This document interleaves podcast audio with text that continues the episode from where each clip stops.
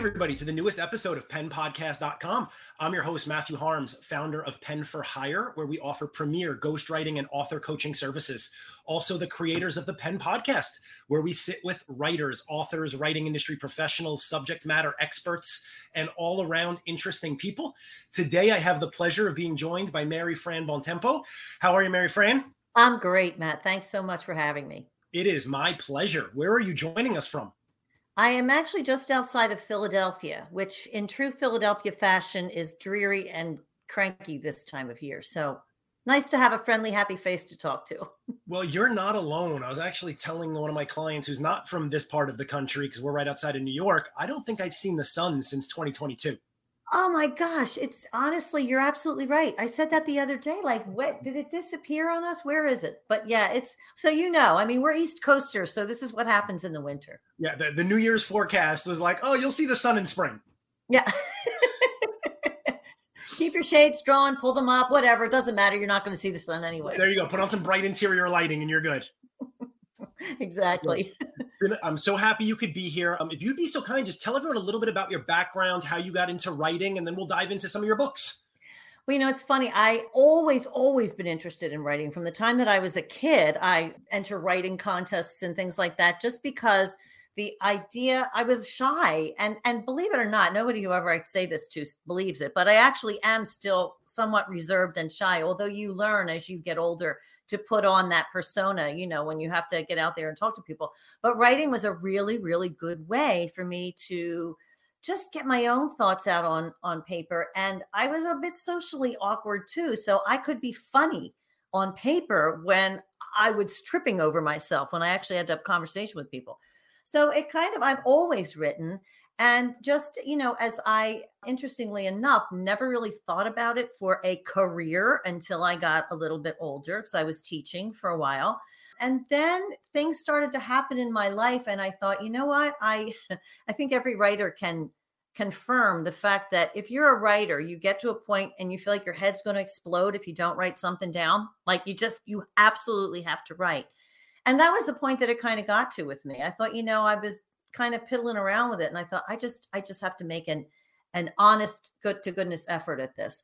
And honestly i came about that you know on the later side because i had kids young and you get involved in all that kind of stuff. So i don't think it was until i was in my i'll say late 30s early 40s maybe that i really started writing in earnest and that kind of took the form of newspaper columns and then morphed into books Wow. So it definitely seems like we, we have a very shared background because I as well writing since I was a kid. I always thought that's what I would do when I would, when I grew up. But growing up in New York, that wasn't considered a real job. It was like yes, go to school. You like you can't be a writer. So I, I put it on the back burner until probably like 35 ish, 40. Yeah. Yeah. I mean, I think for whatever reason, I mean, my generation, if you, especially if you were a woman, you were either going to be a nurse, a teacher, or you were going to be like in the administrative assistant kind of, you know, arena. Yeah.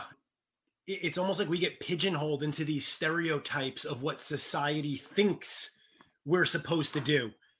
And I think too many of us, Absolutely. myself and clearly you, we, we let them.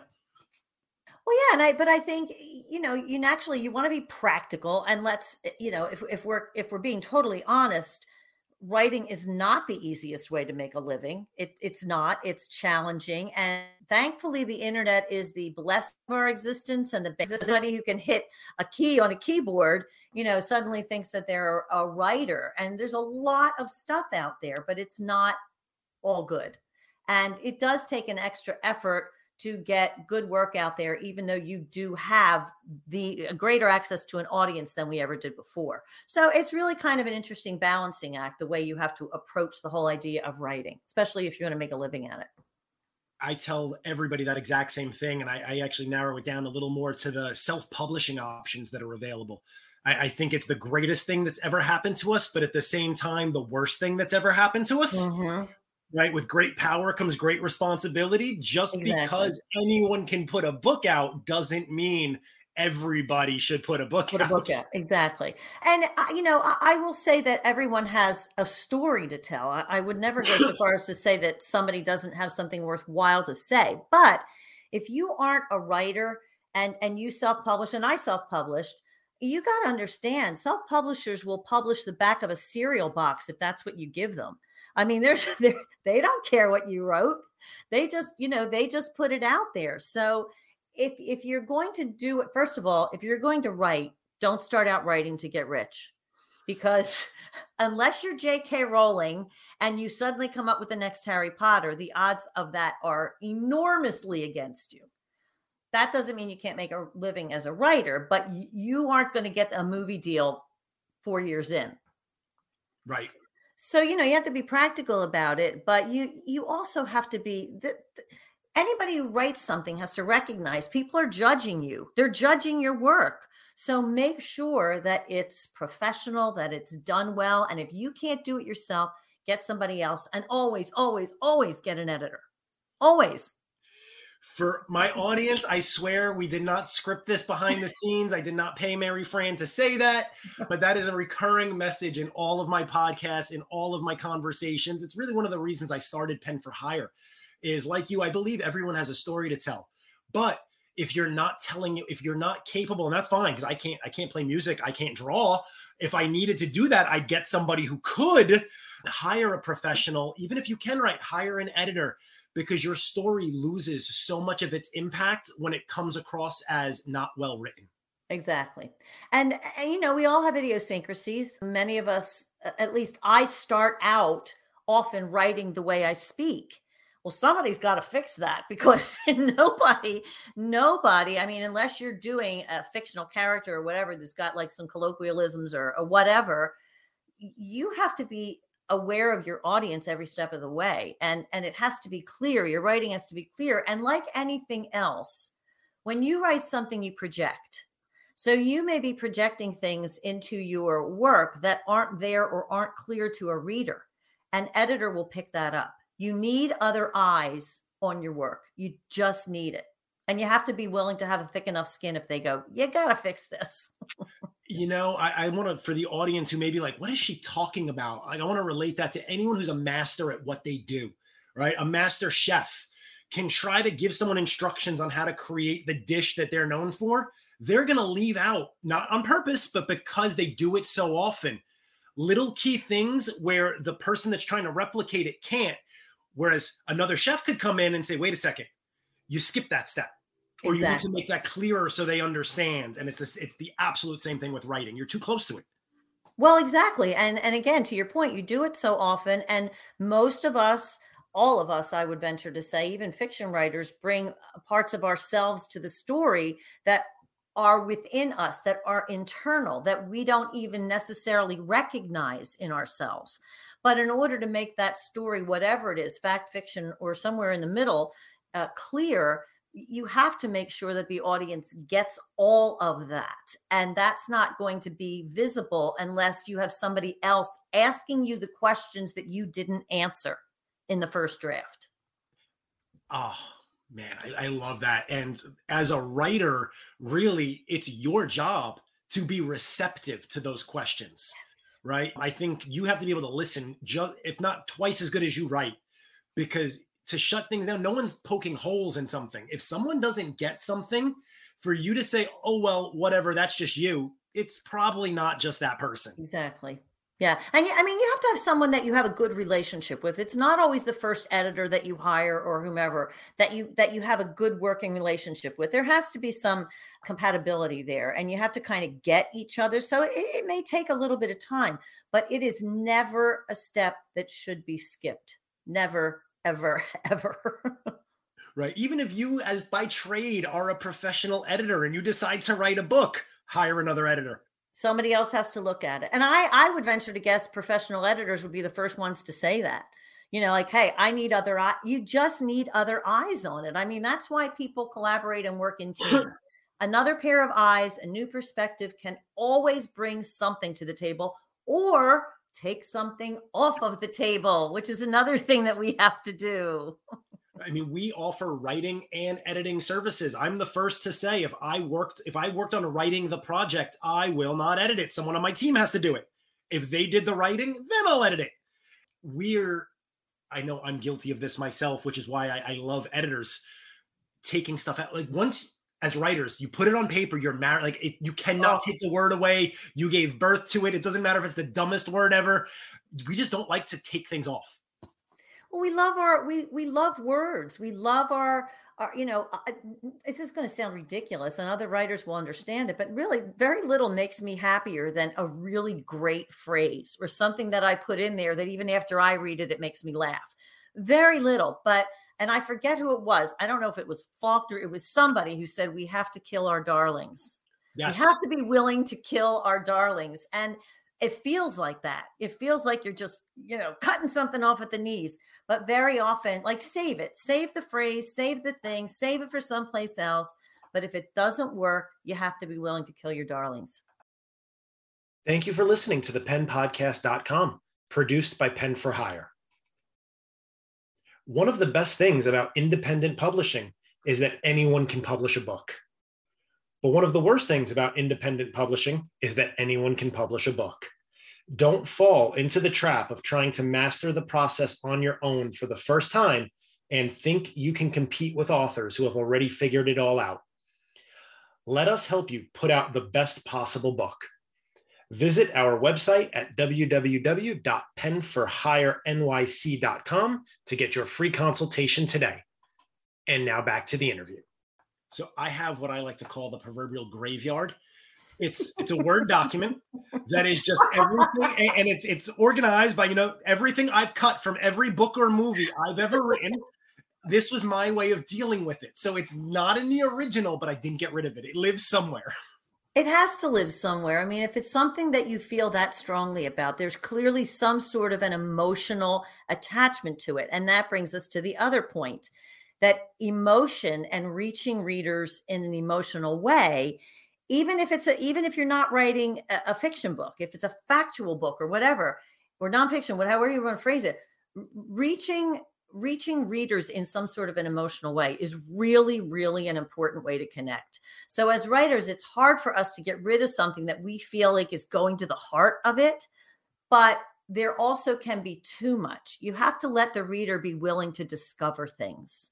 You can't just, you know, that part of the joy of reading is is wanting to get to that next line. You know, without having somebody just dump everything at you and say, "Okay, figure this out." No one wants to go to a, watch a movie and find out how it ends in the first 10 minutes. Exactly. There's a deliciousness about everything about getting to the next line if it's well written.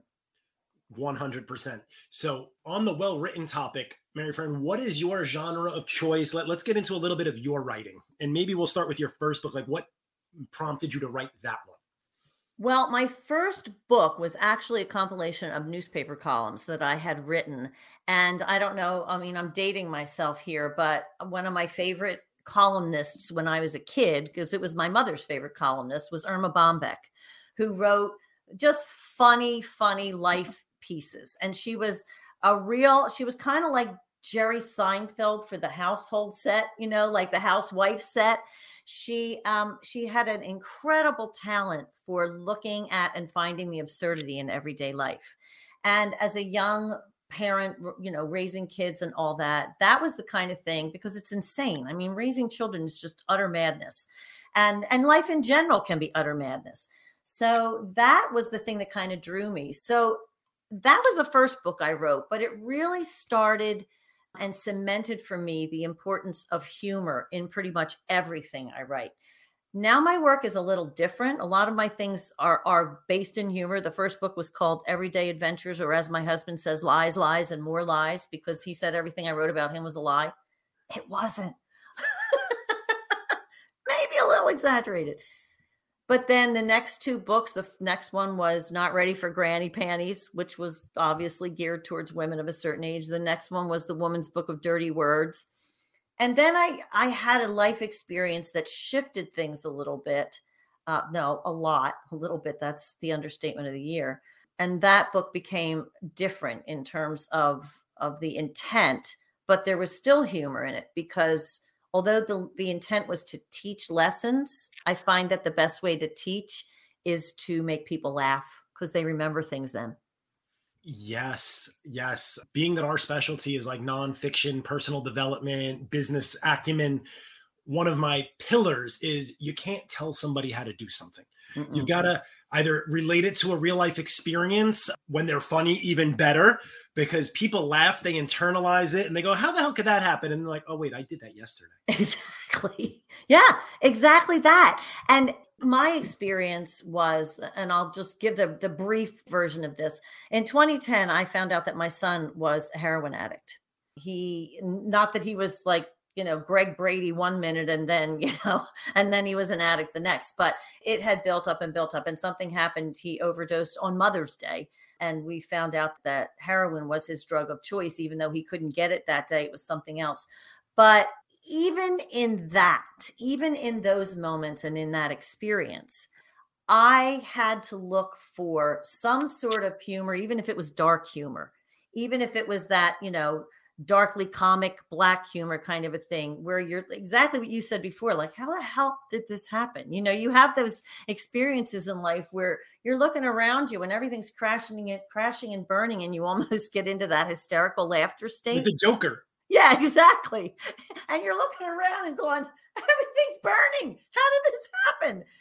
But there's a way that experience is something that everybody's had so when you can relate that to one of the most horrible experiences a person can have and have somebody go, oh my God, you know, and just feel that moment, that's when you've got them.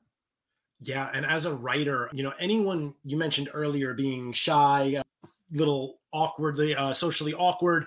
And as a writer, the, those are those moments where you can shed that mm-hmm. and get it out there and kind of be more at peace with yourself because that's not something you'd walk up to someone at a cocktail party and talk about, right? But when you're, and most people wouldn't even put it in words if no one else was going to read it. But to be able to get it on paper, I guarantee you, you said it yourself, maybe not everybody that particular situation, but everybody in the world can relate to some tragic moment in their life that made them take note and say, oh my God, things yeah. are not quite right here.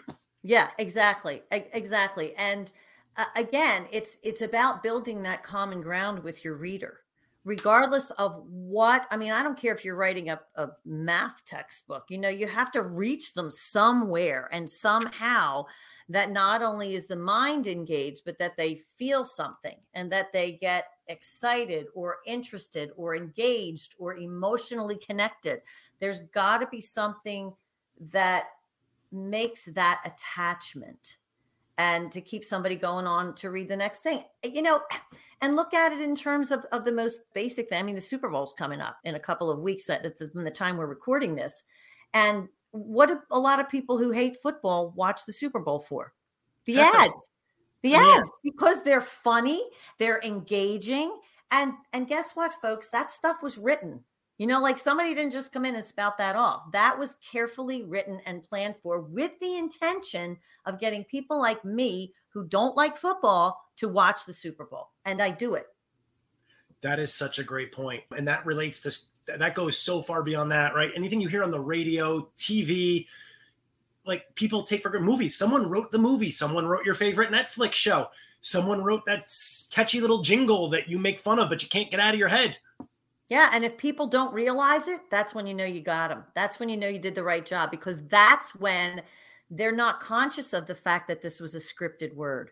All they're conscious of is the fact that it reached them somehow or another, that they felt something, that they laughed, that they were interested, that they were engaged. And that's when a writer has done his or her job. When they, as a as the entity who created it, fade into the background and whatever they've written becomes the thing the piece of interest the you know the little diamond the gem. You know the same i can think of the same being said for books right? If someone is so engrossed in something you wrote that they don't even realize who wrote it or they no longer care most people would think that's counterintuitive but that's when you've done your job. Because exactly. some people will only read a certain author because it's a certain author. But if someone could pick up a book and get into it and have no idea you wrote it or that i wrote it you did your job Right.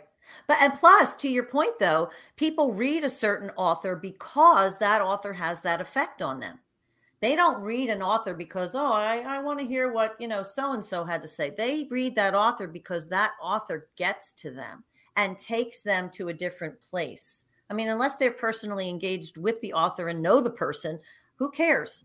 You know, like, I mean, no offense to the greatest authors in the world, but who cares? As long as you're doing your job and you can reach people, people will read you and identify with you and your work. And that's great if you can build that up because that means that you've created that environment. But that in itself is the goal, not to be, you know, J.K. Rowling, to engage like J.K. Rowling does. Right, for your message and your audience. Correct. Because correct. I got a news flash, folks. Not everybody loves J.K. Rowling. Not everybody loves Stephen King. Yes, they, they may just be the most popular, but your goal is not to write something that everyone loves because it's impossible.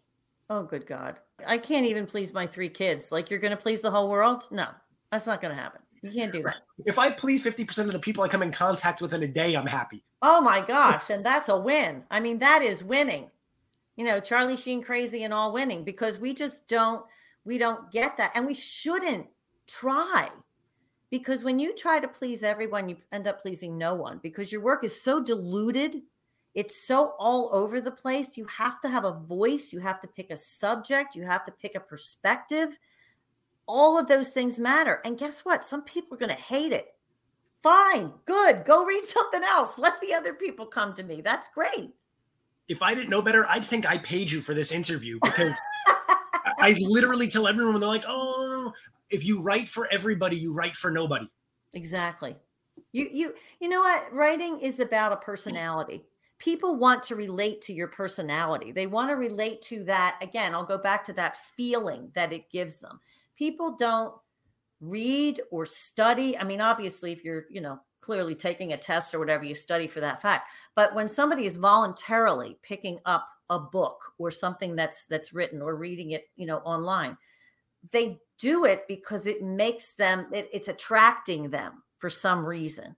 You're just not going to attract everybody. I mean you know like look back at your high school days. Were you attracted to everybody? Was everybody attracted to you? No.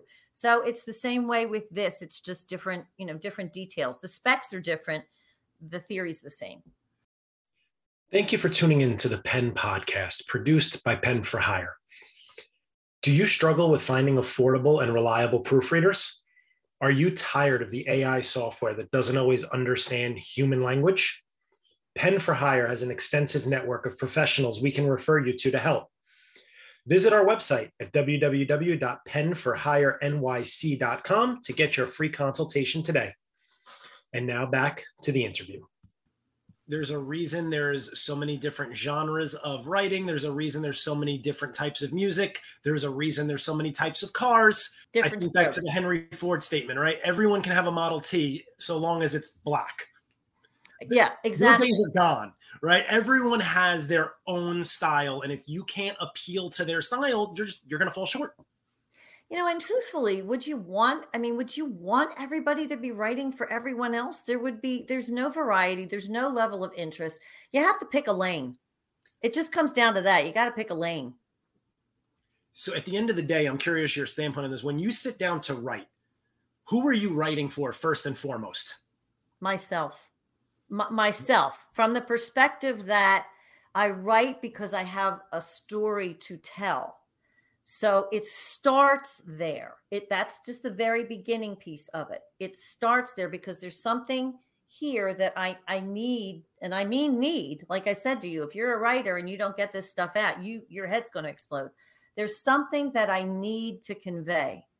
But right on the heels of that is who am I writing this for? Who am I trying to reach in the sense of how am I going to phrase this? How am I going to, you know, talk about this? And and first first draft is me. It's it's all me. First draft is me. And and then I will go back and I'll say, okay, you know, this concept like it's, it's landing with me is it going to land with everybody and then you can kind of go back and put your you know i hate i hate the term avatar because it just it just sounds so you know, science fictiony and all. But then you can kind of go back and look at your people, you know, your your tribe, your people that you're writing this for. And and then you can go, all right, is is this person gonna get it? You know, does it make sense? And that's when you bring your editor in too. I love it. I cringe when I hear people ask me like, what are the most popular categories right now or what genre is selling the best? Because i don't know i don't care and honestly, i was just going to say i don't care. I'm glad you said that because I, right? I don't care and if your goal is to write i don't know erotic cowboy western but you know nothing about it and you don't enjoy it it doesn't matter if it's the top selling category on amazon right now. The readers of that category are going to know you don't know anything about it and you're going to fall short Exactly. I mean, you know, the written word doesn't fool people. It, you can't fool people when you write because people it's the written word is is it has eyes. It, it has eyes. Like people read and they look at it and they go, this is a bunch of, you know, like crap. They can see right through it. You have to be genuine. You have to be authentic. And and it's not that people haven't have not written inauthentic books because many of them have, but they're found out. They're always found out. I mean, unless they're a fiction writer, and that's the thing, they're found out. But you know what? There's even inauthentic. There's people who write fiction where they have no desire or no knowledge. They don't put the effort in. There, yeah. I can say for certain like certain genres, historical fiction. If you're not willing to do the research of what actually existed in the 1700s, don't you dare put you know a Zippo lighter in a cowboy's pocket because readers of that genre are going to know immediately you're a yeah. fraud now and you're done. And that's the worst part of it you know you you you don't want to ever put anything out there that makes people think they don't know what they're talking about because that that doesn't go away. You know you get that kind of a label early on like oh they're just blowing smoke. You're you're done. I mean you know get a pen name color your hair reinvent yourself because you aren't going to publish anything that sells under your own name after that. Absolutely. Oh my goodness, that that was so true. So what do you I know we're just coming up about time and I want to give you know opportunity to tell everyone where to find your books, but what do you have coming up? Because we spoke about a lot a lot about what you've done. Yeah. What projects do you have coming up that you're the most excited about? Well, I actually started working with a partner on a program called Brilliantly Resilient. It's actually the latest book I've written so that's something that we're we started it during the pandemic and it it's it's really about recognizing as we've said what your brilliance is don't do things that are not your brilliance. You know when your mama told you you could do anything you wanted? Well you can't. So so stick with your brilliance and it's about helping people to, to to realize that. But i also the last book that i wrote on for myself and on my own was called the 15 minute master and it was really about how I crafted my response to my son's addiction 15 minutes at a time, and it turned into a process. So I'm doing a lot of speaking about that and working with the addiction community. It's it's called 15 minute how to make everything better 15 minutes at a time. And it's a process that's three basic questions, one action step, and it it helps to make things better. So that's really a cause that's near and dear to my heart. So I'm going to be working a lot with that book. I love it. I, I love passion projects. You can really tell when someone takes it where it's coming from and it's coming from a place of experience, understanding, and wanting to share that message and help others maybe not go through it or get through it in a better way. Yeah, that's and, and, any kind of suffering, I think, to me, or or pain. If you don't do something with it, it just becomes another lousy story you know that that you get to hang on to and sit in and i didn't want to do that. So this is kind of my my gift to everyone who's had to go through that experience. And it, it actually the whole system works for many many other things you know just to take things what can i do? What should i do? What am i going to do? And all that stuff you can find it at maryfranbontempo.com that's where i'm at. Fantastic because there are enough lousy stories out there. Please do not add to them. Make your story great I love what you're doing. I hope that everyone listening heads over to your website. We always appreciate when our listeners support our guests. I'm sure you can everyone can learn something from Mary Fran's writing. Once again, I greatly appreciate you taking the time to be here today with us on the show. It's been an absolute pleasure.